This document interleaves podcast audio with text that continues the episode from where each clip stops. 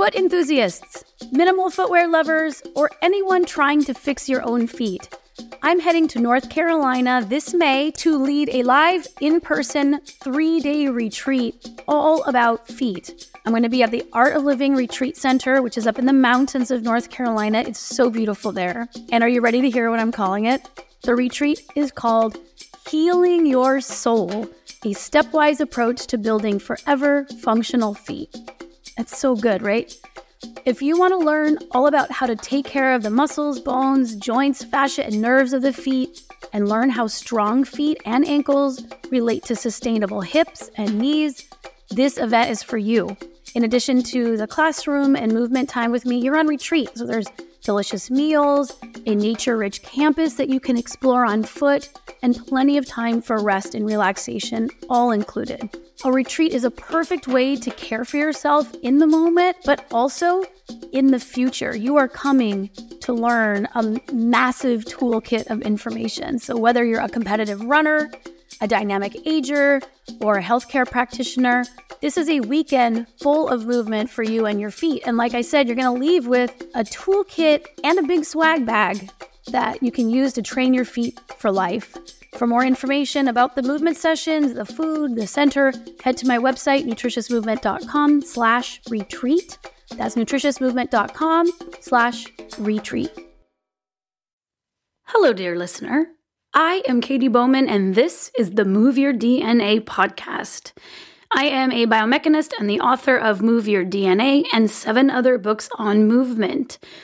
On this show, we talk about how movement works on the cellular level, how to move more, and how to move more of your parts, as well as how movement works between bodies and in the world, also known as movement ecology. All bodies are welcome here. Are you ready to get moving?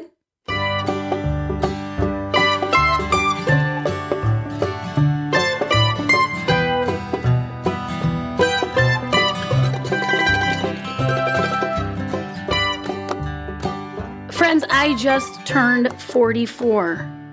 Did you follow along on my birthday walk challenge on Instagram? When I was done walking 440 miles, yes, you heard right, 440 miles, I wrote a debrief of the hows and whys. But it was so long, I thought I'd save you the screen time and read it to you instead. You can find the written version as well as various resources I mention published on nutritiousmovement.com. So here we go. How and why I walked 440 miles for my 44th birthday. In case you didn't know, my birthday is March 4th, as in March 4th, because even my birth date seems to say get moving. I love celebrations in general, and while writing Movement Matters, I realized that Throughout human history, the axis of celebration has primarily been movement. So, for example, group dancing, and plant gathering, and bonfires, big game hunts, and walking or running long distances. And that's when I began the work to celebrate personal events and milestones dynamically. For years, I've asked for a day of walking by myself or with my family as a gift for special days like my birthday or Mother's Day. And for the last four years, I've celebrated my birthday with long distance walking.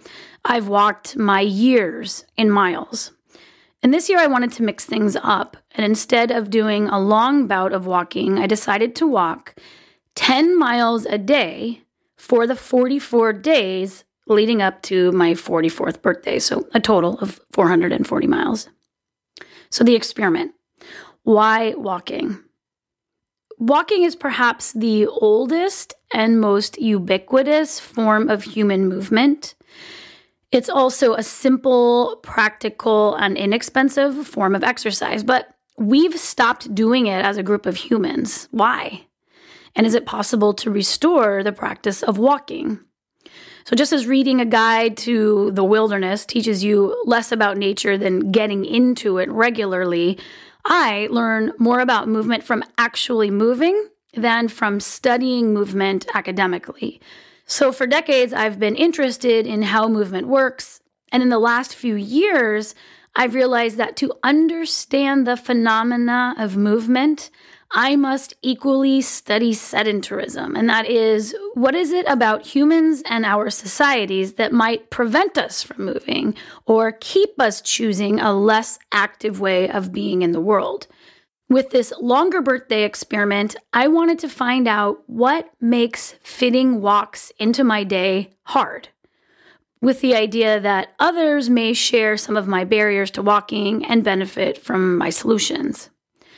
I want to understand the complexity of being able to fit this baseline movement into a life slash society slash culture that doesn't support walking beyond exercise or even see walking as an essential part of human activities.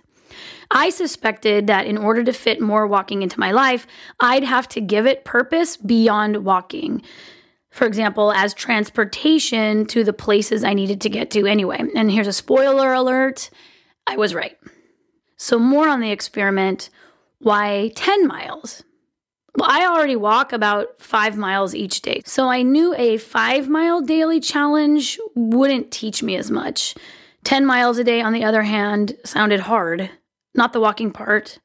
Because after years of working on the mobility, strength, and alignment of my feet, knees, and hips and back, as well as slowly increasing my mileage regularly, a 10 mile walk poses no big physical challenge for me. So while I knew 10 miles a day for so many days in a row could definitely take its toll, I also knew I could walk about of 10 miles comfortably. What sounded harder than the physicality of the walk was fitting 10 miles of walking into my daily work and family life. I've been doing quarterly 20 mile walks for a couple of years, but it's easier to clear a half of day for walking than it is to fit multiple hours of walking into each day for 44 days in a row. At minimum, walking 10 miles requires three hours a day, and who has three hours to walk every day? I surely don't. Spoiler alert, I actually do.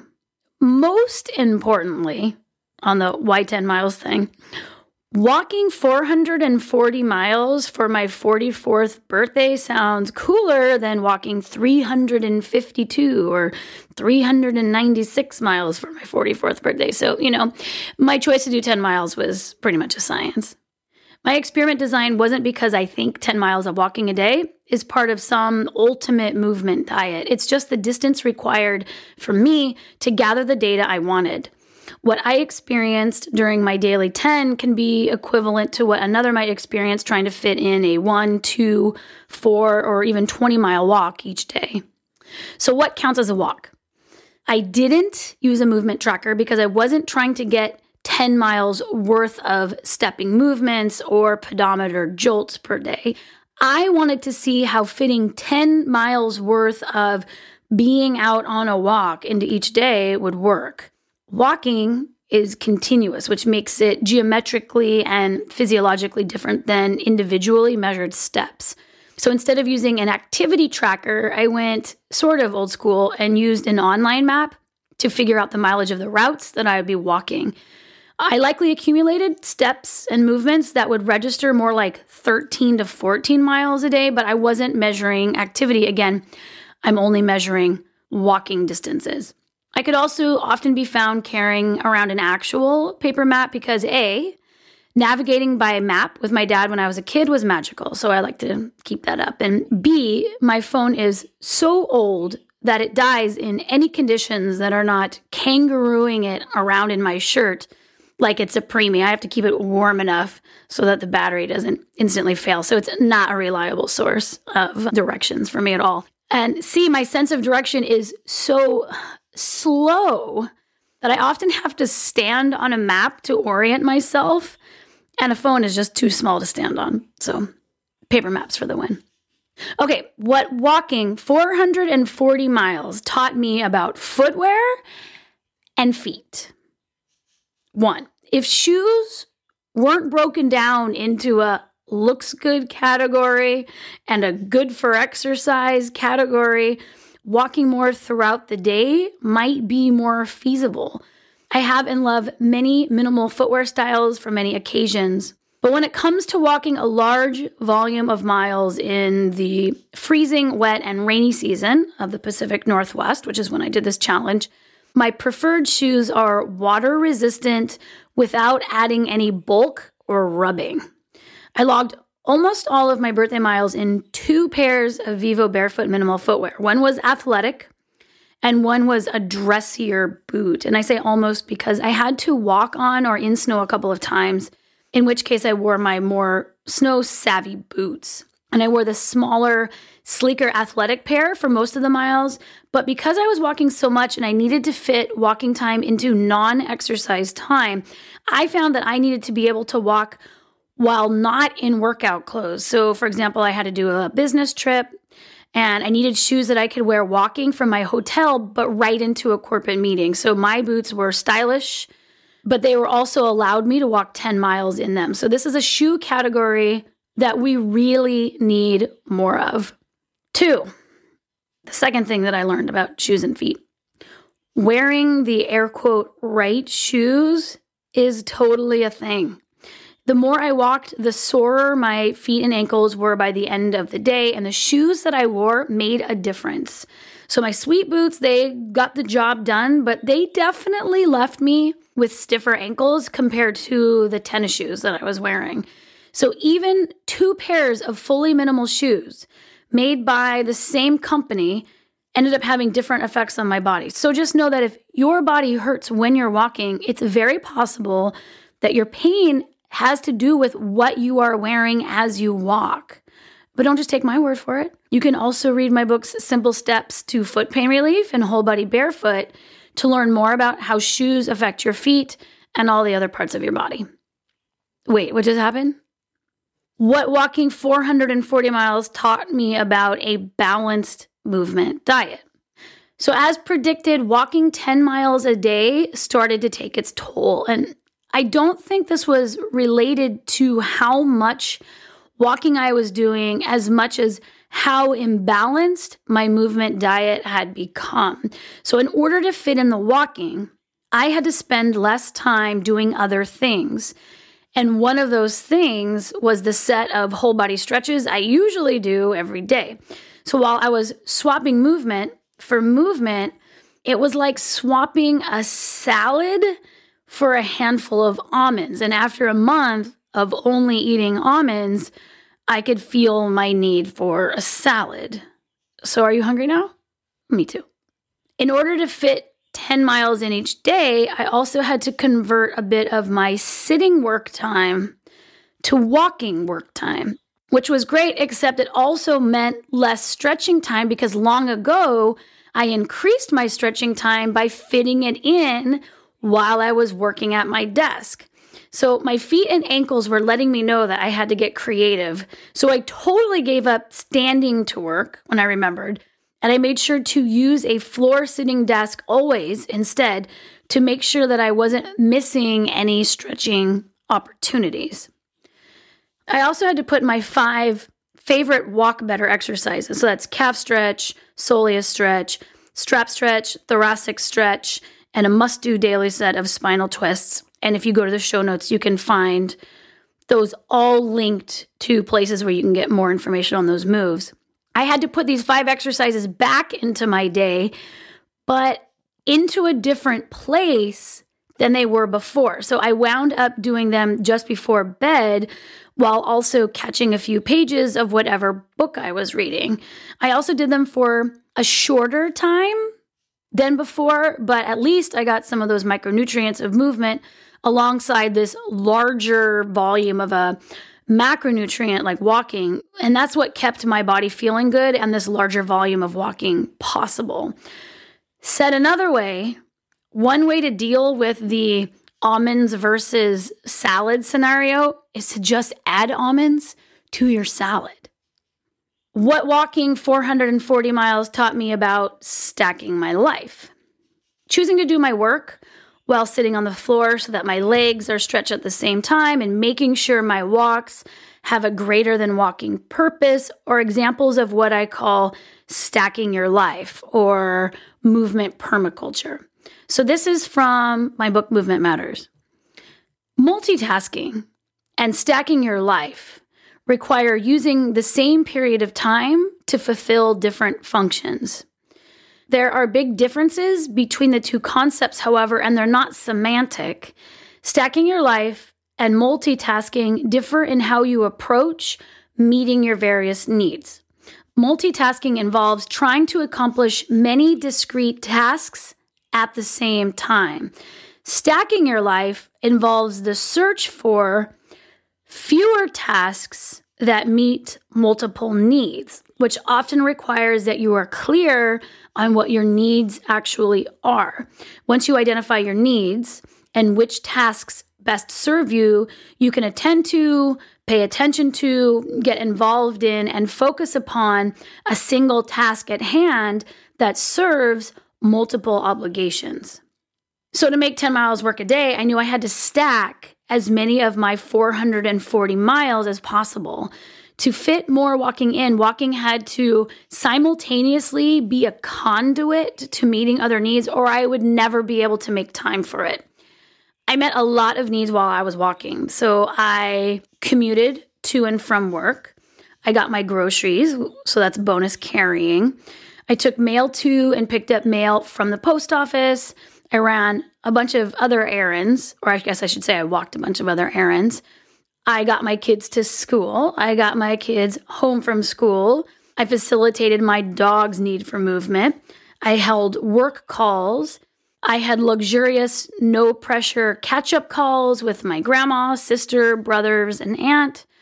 I spent time with friends and I went on a date. In 44 days, I never once went on a 10 mile walk. I got my miles in before and after work, in between moving my kids from point A to point B. Many days went like this. I'd wake up early to walk three miles before anyone else got up and I'd get another three to four miles broken up in the middle of the day when running errands, and I'd walk a few more after 4:30 or 5, often with the family. My quick takeaways about how I got the miles in that might help you figure out how you can get more mileage are early mornings for the win, and also that you can take your meals or even part of them on the go.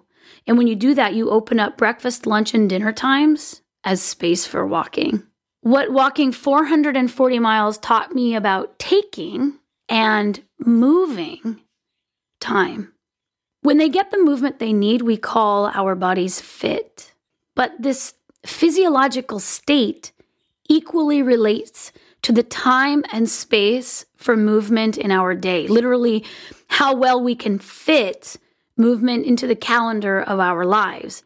If we started using fit not to describe the state of a body, but the state of our time, then it would be easier to see that our bodies are merely responding to the calendars we keep as individuals and as a larger group. There's a plague of filling our days with so much that we don't need. There's no space left for what we do need. To be fit requires us to make time space for movement and then move within it. We cannot move without the space to do so. In the past, I've experienced not being able to move my body due to pain and injury, fatigue, and just good old malaise. The gift of this experience was the chance to feel the inability to walk because there was no more time in which to fit it. Each of these scenarios can make walking difficult and all come with real feelings and adjustments that are necessary to keep going. Not walking because you physically cannot, and not walking because there is no time space are separate variables, but they can also be related. The less time space you have for moving, the less adapted you are to movement, which means the less movement you can tolerate. So, the less you move, the more your time begins to hold non movement things. So, the less you move, and thus a downward spiral is created. Walking 10 miles a day, as I anticipated, it wasn't physically hard for me because of the volume of movement I've been accustomed to. Yes, I was tired and a little sore at the end of each day, but this was my body becoming stronger in response to this load. So it's exercise physiology 101. You walk 10 miles a day, and walking 10 miles a day gets easier. Walking 10 miles a day, also, as I anticipated, was hard because it was hard to fit in.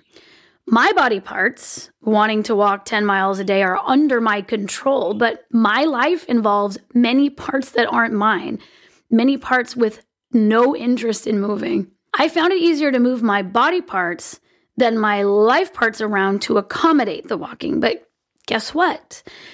Moving my life parts in order to move my arm and leg parts made me better at moving my life parts.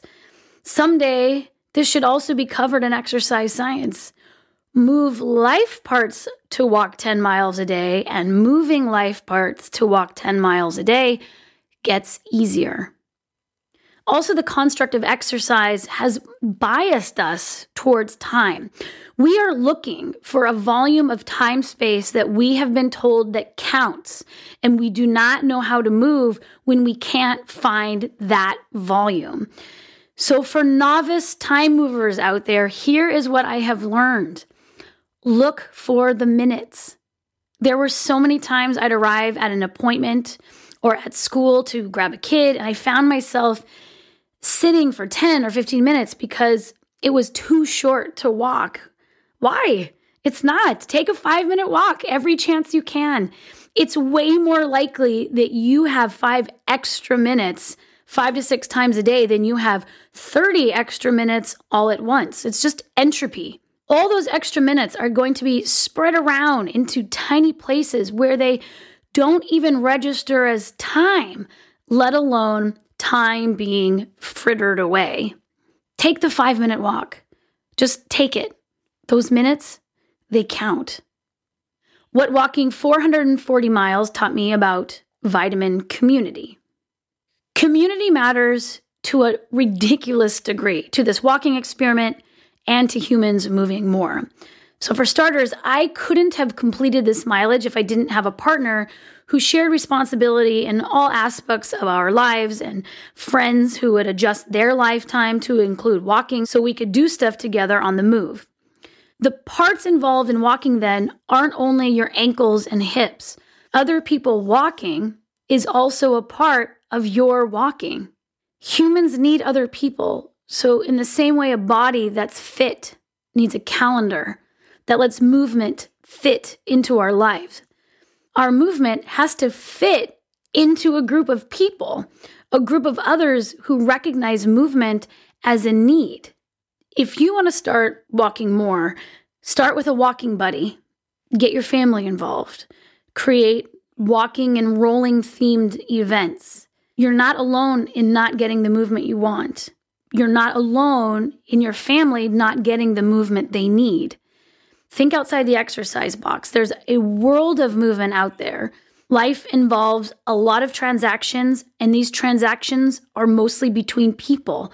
So make the transactions you offer. So these are hangouts, carpooling, celebrations, emotional support. Make these transactions more dynamic, and this will create space for others to meet you there. And as they learn to meet more of their needs dynamically, they create new space for movement that invites others as well. As we each start moving more, especially outside of exercise, the more we can all move more for what we need. What walking 440 miles taught me about sedentarism and what's next. There have never been more dollars in and data from movement research or more people talking about our need for it, yet people are moving less. Why? My experiment has got me thinking about movement instruction and how important it is to teach how life parts need to move alongside arm and leg parts. And this is the why I walked 440 miles. My greatest interest in training have always been in the mechanics of walking, how the lever systems throughout the body push and pull naturally to make walking possible. But the bigger picture reveals that in order to get these walking lever systems moving, they need space to do so. And this is where mobility justice comes into play. We need planning and advocacy for everyone to have access to walkability or rollability. But when we pan out even wider, we see that even walkable spaces and walkable communities are not being walked in. If I've got the physical ability and the tools to improve it, I've got sidewalks and parks and the freedom of where I can put my time, and I'm still not walking. What now? I've spent years thinking that to solve a problem, you start by addressing its smallest element and slowly work your way out, but I think differently now. I think you constantly zoom in and out as what you find in each perspective informs the other. So, walking 440 miles was a zoom out to see the interplay between my ankles and my community, between our local 100 mile trail system and how few of the people I know use it. Walking 440 miles was a way to see not only my landscape at human speed, but also our sedentary society at human speed. Ironically, sedentary humans move very quickly. They just zoom by, while walking ones might even appear to be almost still. Walking also looks and feels isolating. Like any countercultural practice, walking puts you on the outskirts of humanity, or at least of the humans in your sedentary group. And I think this is likely the biggest barrier to movement we all face. In our fear of being outsiders, we've become, well, we've become insiders.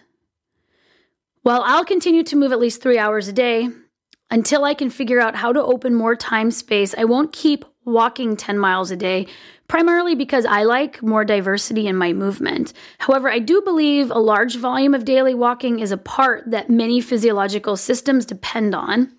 I've also never felt better than I have fitting these 10 miles and other micro movements in. So I've decided to make my daily walking baseline a 10K, which is 6.2 miles, but I do love a round number, so kilometers it is. And I'm also going to keep up with my longer 20 mile quarterly walks, as those help me embody the phenomenon of walkability, not only for my self interest, but for humans and non humans in my community and elsewhere. P.S. My editor says next year, hey KB, how about just a roller skating party? But I've already done that. We need a drastic cultural shift and we need it now.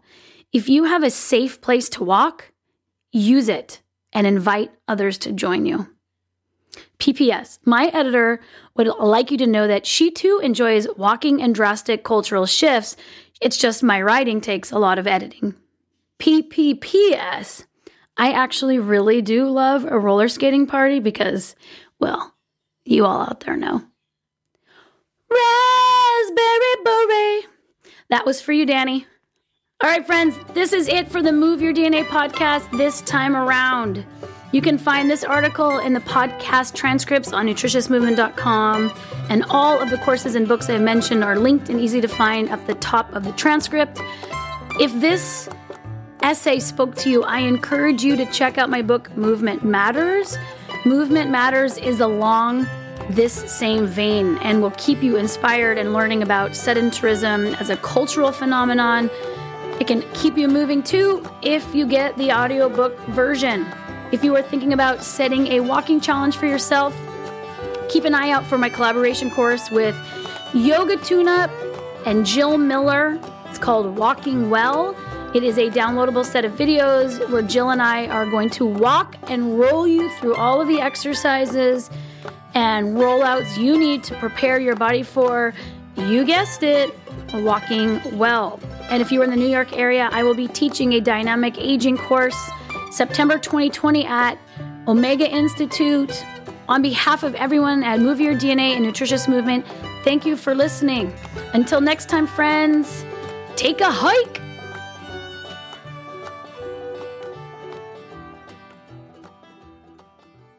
This has been Move Your DNA with Katy Bowman, a podcast about movement. Hopefully, you find the general information in this podcast informative and helpful, but it is not intended to replace medical advice and should not be used as such.